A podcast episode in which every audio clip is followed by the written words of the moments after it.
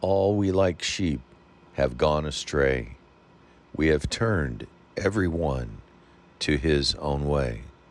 Isaiah 53, verse 6.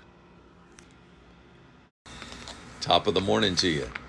So, in reading God's Word with an eye on learning about God so that we can love more deeply, we discovered John chapters 9 through 11 that Jesus is the world's light, a point that he made clear as he healed a man who had been blind from birth.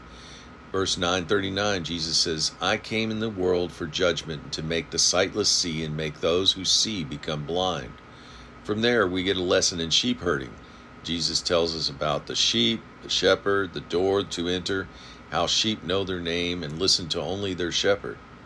Jesus lets us know that He is the door through which the sheep enter. Anyone who enters in through Him will be saved, Jesus said. And He came that we may have and enjoy life and have it in abundance.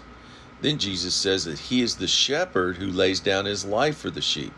He not only knows and recognizes Him and His own sheep, but the sheep know and recognize him. Jesus explains because he lays down his life, the Father loves him. Then Jesus turns his focus on the Jews about how they don't recognize his voice because he told them he was the Christ, yet they didn't believe him because they were not his sheep.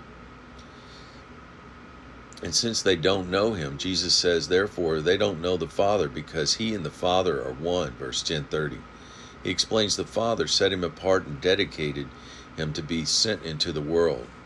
Jesus challenged the Jews if you don't have faith or believe in me, then at least believe the works and have faith in what I do. The Father is in me, and I am in the Father, which sets up one of his greater works, raising Lazarus from the dead after he'd been laid in the tomb for four days. His message here I am the resurrection and life, and whoever believes in me, although he may die, he shall live. He makes the statement in 1126 that whoever continues to live and believe in me shall never die at all.